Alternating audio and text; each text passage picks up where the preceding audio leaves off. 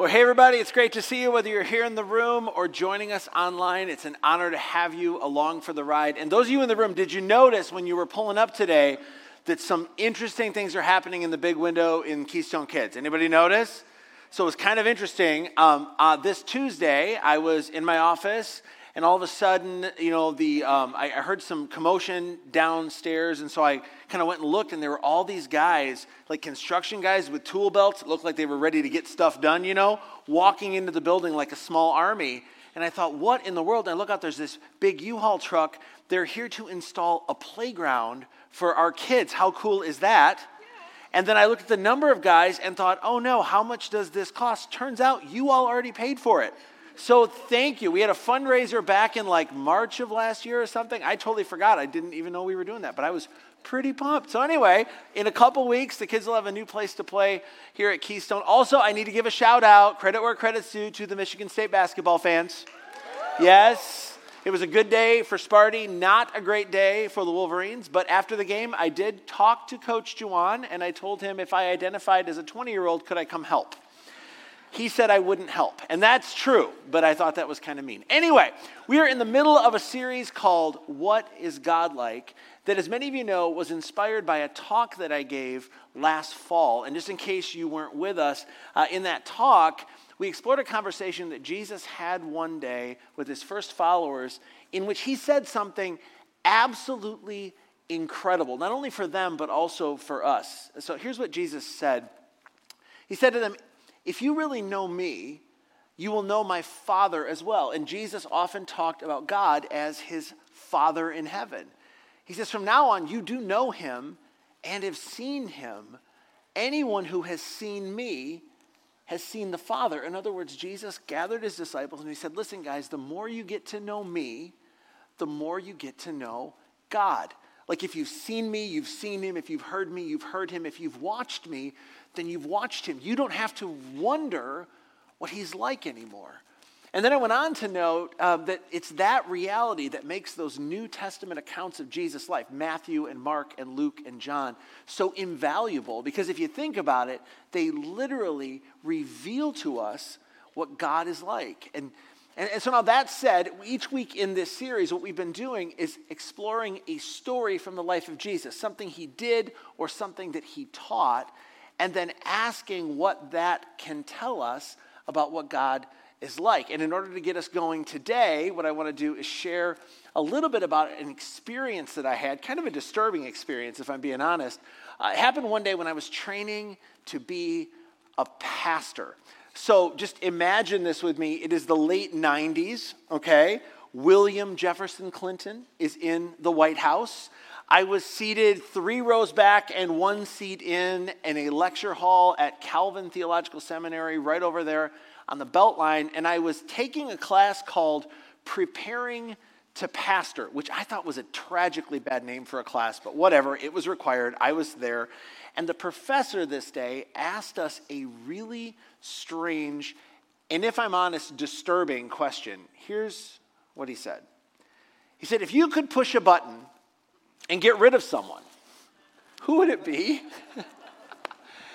and I remember thinking, um, Excuse me, are we not supposed to be training pastors in this class? But he said, like, just imagine if there was a button, like one of those Staples easy buttons, you push the button and someone that you want to get rid of is gotten rid of, and no one knows that you're the one that pushes the button, so there's no accountability. And I thought, bro, bro, you are dark. You need some therapy, right? But, but then as he continued, he gave us like a list of suggestions, which I thought, again, was weird. He said, maybe it's like a parent, or maybe it's like an ex something, or maybe it's an employer or an employee or maybe it's a one time friend who did something really, really hurtful and has become an enemy. He said, uh, I think we all have somebody. And he said this, he goes, you know, I want to just acknowledge there's two groups of you that are listening, you know, in this class today. He said, uh, some of you are thinking, I can't believe he's asking this question.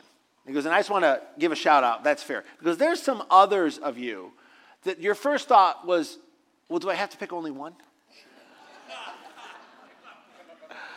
And then he said, I wanted to start the lecture there because of something that you really need to understand about following Jesus It's true for all followers of Jesus, but he goes, I think it's especially true if you're going to survive as a pastor. He says, more than almost anything else, you all need to learn to forgive people who hurt you, who disappoint you, and who complicate your life. Because he said, unfortunately, church leadership is full of those people. In other words, he looked at us, you know, we're all, most of us were in our 20s at the time. He said, guys, forgiveness is essential to your emotional health, your vocational health, and your spiritual health. In fact, um, and I wanted to start there because this is actually today's answer to the question of what God is like. As it turns out, whether you're a pastor or not, uh, God wants you to forgive the people who hurt you. He really does. And, and once again, this week, the reason I can say this so confidently is because of a conversation that Jesus had one day with his first followers. It was another one of those conversations that they never forgot. And uh, so here's just by way of a setup, kind of how things went down. Best I can tell, it was a year or so after he invited those first 12 guys to follow him. Uh, and in the months since that invitation, the disciples had noticed something. Um, it had become abundantly clear to them that not everyone was a fan of Jesus and the movement that he was so intent on launching. And so, consequently, um, you know, as Jesus followers, they often found themselves at odds with rich and powerful people who seemed intent on complicating their lives. And so I imagine the disciples are having conversations around how hard it is to be a Jesus follower at times. And I imagine in these conversations, they began to wonder how all of this relational tension they were experiencing should interact with Jesus' repeated instructions for them to forgive those who harmed them. And so eventually, this tension kind of reaches a boiling point, and Peter, who's Jesus' oldest and boldest disciple, asked him a question. He wanted to know if there were any limitations on his instructions for them to forgive those who hurt them. And Peter phrased the question this way. He said, Lord, or boss, how many times shall I forgive my brother when he sins against me? He says, up to seven times? And that feels a little random to us right? Because like you know like why seven? Why not nine or six or whatever right? Um, but peter actually uses a jewish idiom here. Seven was the number of perfection and so what he's saying here is like okay if i've forgiven a religious or political leader who has hurt us seven times then surely that's enough and so that's the question and jesus immediately answered him he said this I tell you not seven times, but 77 times. And again, that also seems a little random. But in fact, 77 was a Jewish idiom, basically, that meant endless. So Jesus commands his followers to forgive people who hurt them endlessly. In other words, according to Jesus, there is no limit to the obligation to forgive. And I just imagine these disciples, because I mean, they're living this firsthand. I think they would have been stunned. Maybe as stunned as you and I are when we first are introduced to this concept. And like us, Peter would have had questions like, Come on, Jesus, are you serious? Like, isn't that naive? Isn't that weak? I mean, I, I don't even think I could get my mind to do it, but if I could somehow convince my mind it was possible, my heart, there's no way my heart would follow. And so, as the story continues, by way of an answer to Peter's unarticulated questions, because we don't have a record that he asked any clarifying questions, Jesus began to tell him a story. It's a famous story. They call it a parable, and parables are designed to give us a window into something from heaven's perspective. And so, Jesus, in answer to Peter's question, How many times do I need to forgive? Jesus began a story this way. He said, Therefore, the kingdom of heaven is like. In other words, uh, Jesus said, Peter, if you want to live life in the way that God intended it to be lived, like you want to live as a part of his kingdom here and now, it's going to be a bit like this. He said, It's a bit like a king who wanted to settle accounts with his servants. And so Jesus begins the story by introducing us to a king who in the kingdom of heaven everyone would have understood, you know, was kind of the God character, who apparently does business with his servants. Like they borrow his money and they invest it and then presumably later repay their debts. So, so far, so good. Jesus continued. He said, As he began the settlement, so there's a day that people appeared before the king to pay back the money, a man who owed him 10,000 talents was brought to him. And uh, I remember, I mean, I grew up in church. I've heard this story a million times, like many of you. I always thought 10,000 talents was like $10,000 and that isn't historically or you know it's no, no, research to get there it just kind of felt like yeah about $10000 that was a lot of money and sure but but that's not what 10000 talents meant and in fact the amount of debt that was owed by this guy is the key to understanding what jesus was trying to communicate in this story. And so here's, here's what i mean. Uh, in first century israel it would take an average worker 20 years to earn one talent. And so a debt of 10,000 talents would take an average worker something like 200,000 years to repay if they didn't spend any money on anything else like uh, you know kids or food or housing so jesus' point is it's a ridiculous unrepayable debt uh, in fact when i was working on this talk this week i grabbed my iphone um, to use the calculator app and i don't know if you remember if you guys are old enough you remember calculators if you're like a millennial, a calculator was like an iPhone without the phone part, and it didn't play Netflix, it just did number things, okay? So I, I opened my app and I did something else. This is public service announcement. If you turn your iPhone sideways, have you ever done this on the calculator app? It's terrifying because it will remind you of math class in high school. Like all of these things that we used to know what they are and we don't know what they are anymore. And when our kids ask us, we go, oh yeah, like that, we don't know. Anyway, I grabbed my iPhone app and figured out that for a worker that say they work at McDonald's and they make $15 an hour today, uh, a comparable debt to the debt the guy had in the story, you ready for this? Would be $6.2 billion. Like I said, the debt that this guy owed was ridiculous, it was unrepayable, and that was Jesus' point. So, anyway, as he continued, Jesus said this. And this first line's great. Since he was not able to pay, the disciples have been like, yeah, right. The master, the king, ordered that he and his wife and his children and all that they had be sold to repay the debt. And we're like, that seems cruel. Um, and it is from our perspective, but you need to understand that in the first century Roman world, this was very common.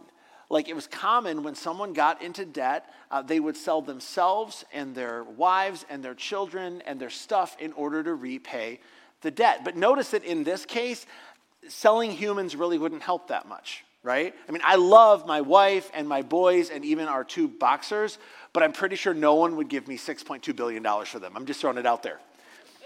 And if you're interested, I'm just kidding. No, right, yeah. anyway, Jesus uh, continued his story. He says, This is what happens. The servant fell on his knees before the king. And then he says this Be patient with me, he begged, and I will pay back everything. In other words, in a commentary I was reading pointed this out. In other words, the dude just lies. like, come on, he and the king know that there's no way he's going to repay that debt, no matter how long the king waits. Uh, now, as the story continues, we've reached the unexpected hinge point. Um, because as Jesus continues to speak, he tells his disciples this He says, The servant's master, the king, took pity on him canceled the debt, and let him go. And I think the disciples would have been speechless. Like, no one was expecting that to happen. But, but before we go any further, I need to ask you a really important question. The question goes like this Why does the king cancel the debt in Jesus' story?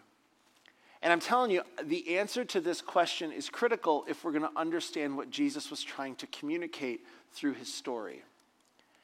I mean, if you think about it, the king did not cancel the debt because of what the servant promised, as we just said. He lied. And so it must be that Jesus wanted his followers to understand something about what God is like. Specifically, he wanted them to understand that if they were ever going to settle the debt their sins had created with God, and as Jewish people, they were well aware of the connection between sin and a debt that they incurred with God. So if they were ever going to pay off the debt of their sins with God, it was going to be on the basis of God's grace and not their effort. And by the way, this is what makes Christianity different than pretty much every other religious system out there. And it's also why the first people to hear the message of what Jesus accomplished through his death and resurrection, they, they kept saying the same thing. As the word went out into the Roman world, they kept saying, This is gospel. This is good news. What happened when Jesus died on the cross was nothing less than a breathtaking demonstration of amazing grace. And, and not surprisingly, when you read the letters that make up much of the New Testament of the Bible, you start seeing this idea celebrated over and over and over and over again. Just want to show you one because I can't help myself. Uh, it's in a letter to Christians living in a city called Ephesus, major metropolitan city. An early pastor named Paul wrote the following. And, and I imagine Paul had tears in his eyes when he wrote this. I mean, we, we can't feel the emotion, but, but he says to them, Listen, guys, it is by grace that you've been saved through faith. And it's not from yourselves, it's the gift of God. He says, not by works, so that no one can boast. How do you get right with God? How do you get saved? How you spend eternity with Him? It's all His grace. He stepped in and forgave you an unrepayable debt, a debt that you could never repay, a ridiculous debt, and Jesus paid it all. And that's actually why we sang that song in the first half. And if you remember that, I, I, reached out to Paul and I was like, Can we sing that Jesus Paid It All song? And he was like, What song? And I'm, I'm just kidding. Paul knows Jesus paid it all. He's been worship guy forever. Anyway, uh, jumping back into the story, I suspect that following the miraculous repayment of debt, this servant should be walking on air. I mean, pull it into our modern times. This is like he just won a million dollar lottery 6,200 times in a row. He went from suffocating bondage and fear that he and his family would spend the rest of their lives in slavery to complete and utter freedom. He had been transformed by grace. So you got to wonder how was he feeling as he walks out of the king's chambers and how did the way that maybe he interacted with people for the rest of his life change? And we actually don't have to wonder because Jesus actually told us as the story continues, he tells us what happened right after he walked out of the king's chambers. He said, But when that servant went out, he found one of his fellow servants, so another guy who lives in the kingdom, who owed him a hundred denarii, not talents, hundred denarii. And, and a hundred denarii in the first century was basically a hundred days' labor. At $15 an hour, something like $12,000. I mean, that, that's a lot of money but it's certainly repayable, which again was Jesus' point.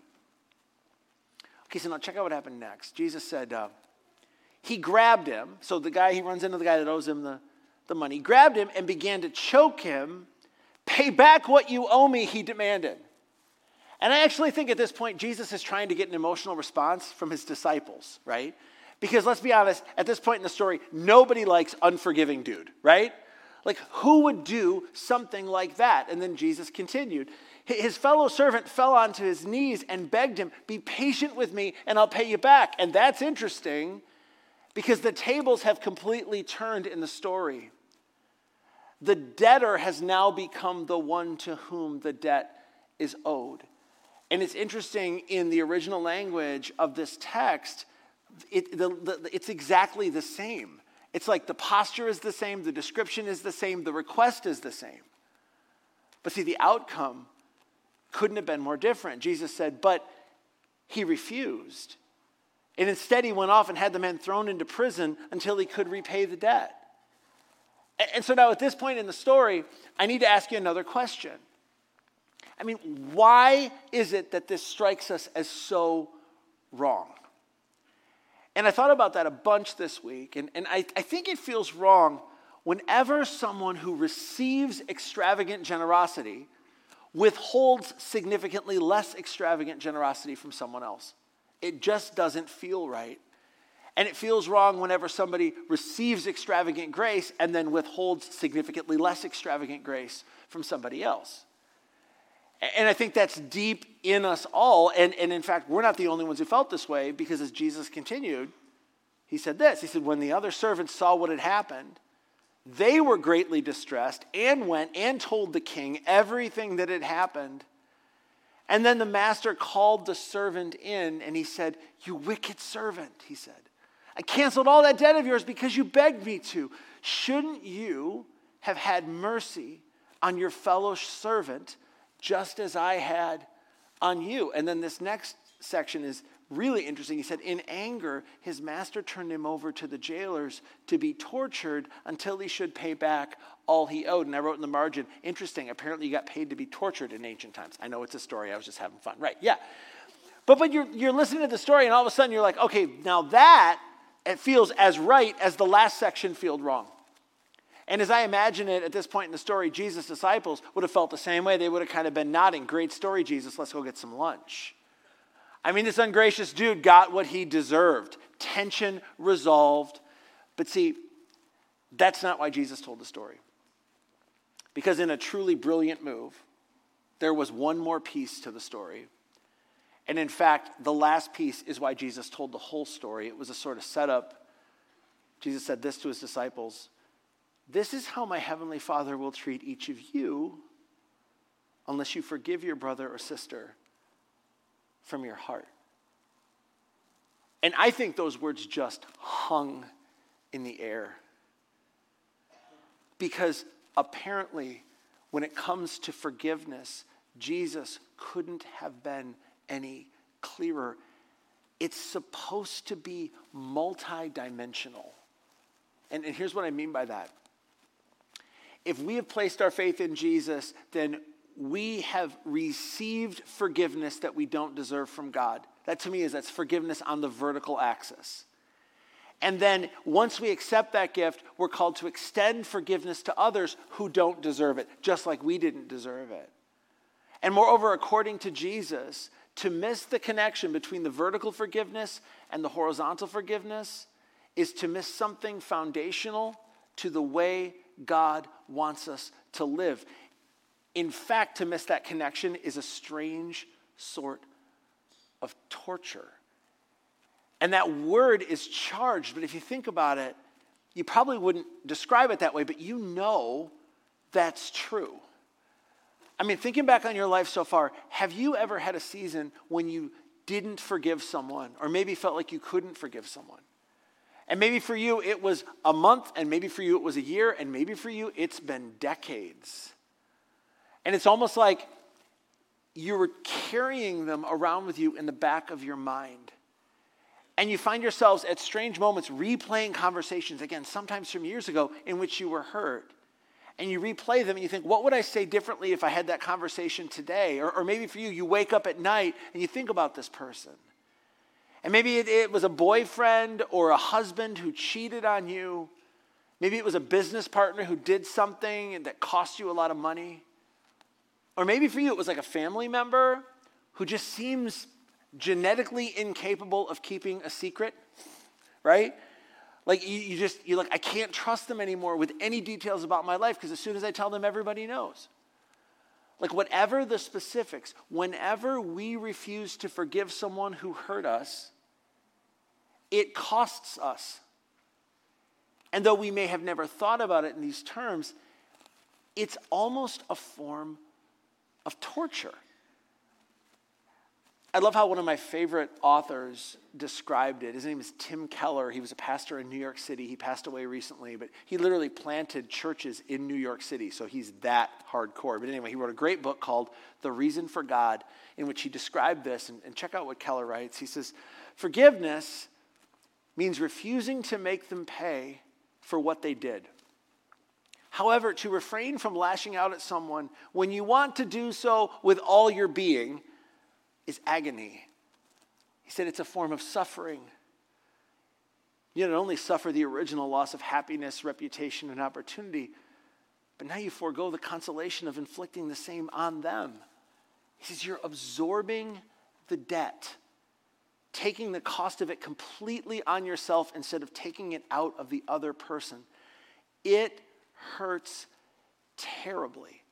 He says, many people would say, it feels like a kind of death. And he said, yes, but it's a death that leads to resurrection instead of the lifelong living death of bitterness and cynicism. Isn't that great? So well said. Like Keller argues that to not choose to forgive someone is to choose to die a long, slow death of bitterness and cynicism. It's a form of suffering, it's a form of torture. But I love that, that he spins it positively as well because he says, listen, Jesus' invitation to forgive will feel like death in the moment, but it's a death that leads to resurrection. It's a death that will lead you into greater life. And I suspect that deep down, we all know this to be true as well. I mean, we know that not forgiving someone beats us up and wears us down over time. And we know that the longer that we carry the hurt that was inflicted on us, the more it kind of shapes our reality. And, I, and, I'm actually convinced that's why all those many moons ago, late 90s, William Jefferson Clinton in the White House, right? That's why my professor in the preparing to pastor class, still hate the name, highlighted the absolute necessity of forgiveness. Like our willingness to forgive has everything to do with who we are today and who we will become tomorrow. Said a bit differently, it's one thing to accept the free gift of vertical forgiveness that God offers us on the cross. It wasn't free from his perspective, it was free from our perspective. But it's another thing to accept the gift of horizontal forgiveness. Counterintuitive, feels very costly. But see, that's, that's why Jesus told the story. He knew how important it was for his followers to forgive. And, and by the way, I don't actually think that the deeper meaning of this parable hit Peter until months later when he found himself staring at Jesus hanging on a cross. I mean, as I imagine it, he must have thought, if this was what it took for God to forgive my sins, if this is the price of forgiveness, then who am I to withhold forgiveness from anyone else? I mean, God's desire to, to forgive my sins required the death of his son. And so my decision to forgive someone who hurt me, I mean, it'll cost me, but not nearly that. It might cost me my pride, it might cost me some sense of justice. But if I'm honest, that justice thing isn't always possible anyway. So it's true for Peter, it's true for you and me. I mean, if you think about it, like in the shadow of my hurt, someone hurt me badly. My decision to forgive feels like a decision to reward my enemy. And I don't want to do that. But see, in the shadow of the cross, forgiveness becomes a gift from one undeserving soul to another. And I think there's more because forgiveness is also a gift, as Grant mentioned up top, that we give ourselves because it ensures our freedom from a prison of sorts of bitterness and resentment.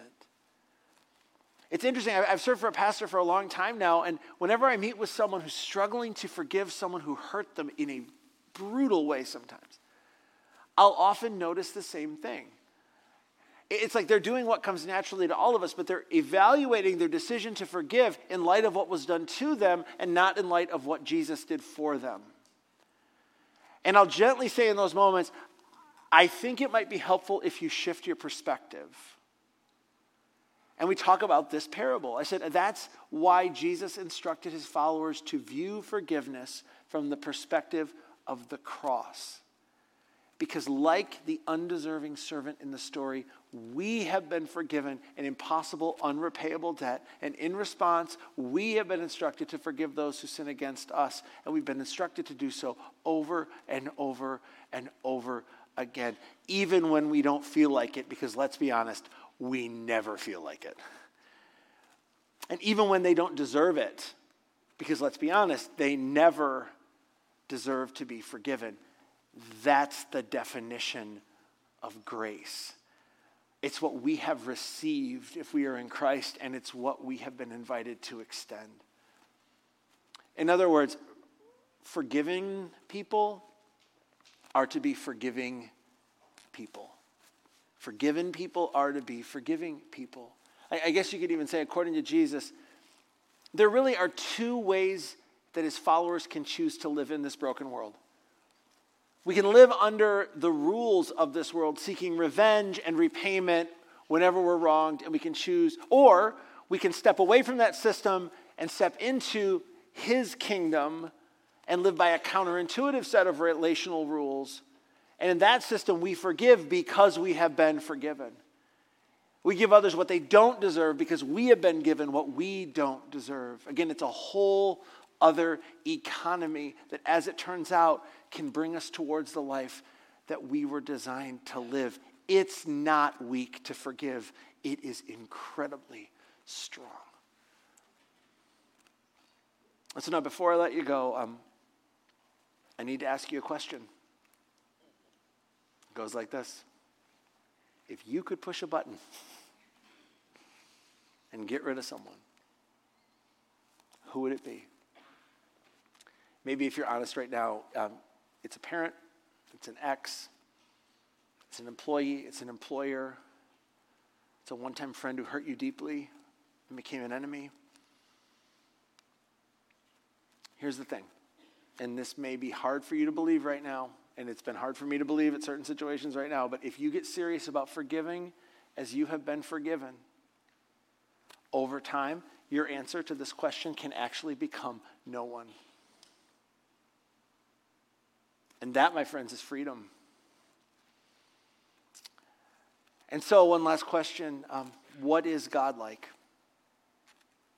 Well, according to Jesus, he wants you to forgive the people who hurt you because He knows that that is the path to the life He designed you to live. And we'll pick it up there next week. For now, I'd love to invite you to stand if you're here in the room. And I'll close our time in prayer. Um, if you're joining us and something in you was stirred, I would just encourage you don't, don't hit the doors just yet. We have some friends under the screen to the left that would love to talk to you and, and pray for you if, if they can serve you in that way. Uh, but for the rest of us, let's pray. Heavenly Father, thank you. Thank you for moving towards us.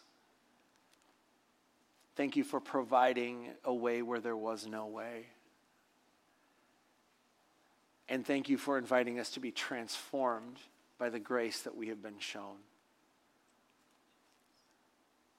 I pray that this week, as we wrestle down what to do with what we've heard, um, your spirit would be at work bringing to mind those that we still need to forgive. And as we do, as we let them go, I pray that we would step into greater and greater freedom. We desire to be light in this world. And we thank you that Jesus shows us the way to be that light. So for today, we thank you and we bless you and we love you. In the matchless name of your Son, our Savior, Jesus Christ, we pray. And everyone said, Amen. Grace and peace, friends. We'll see you next week.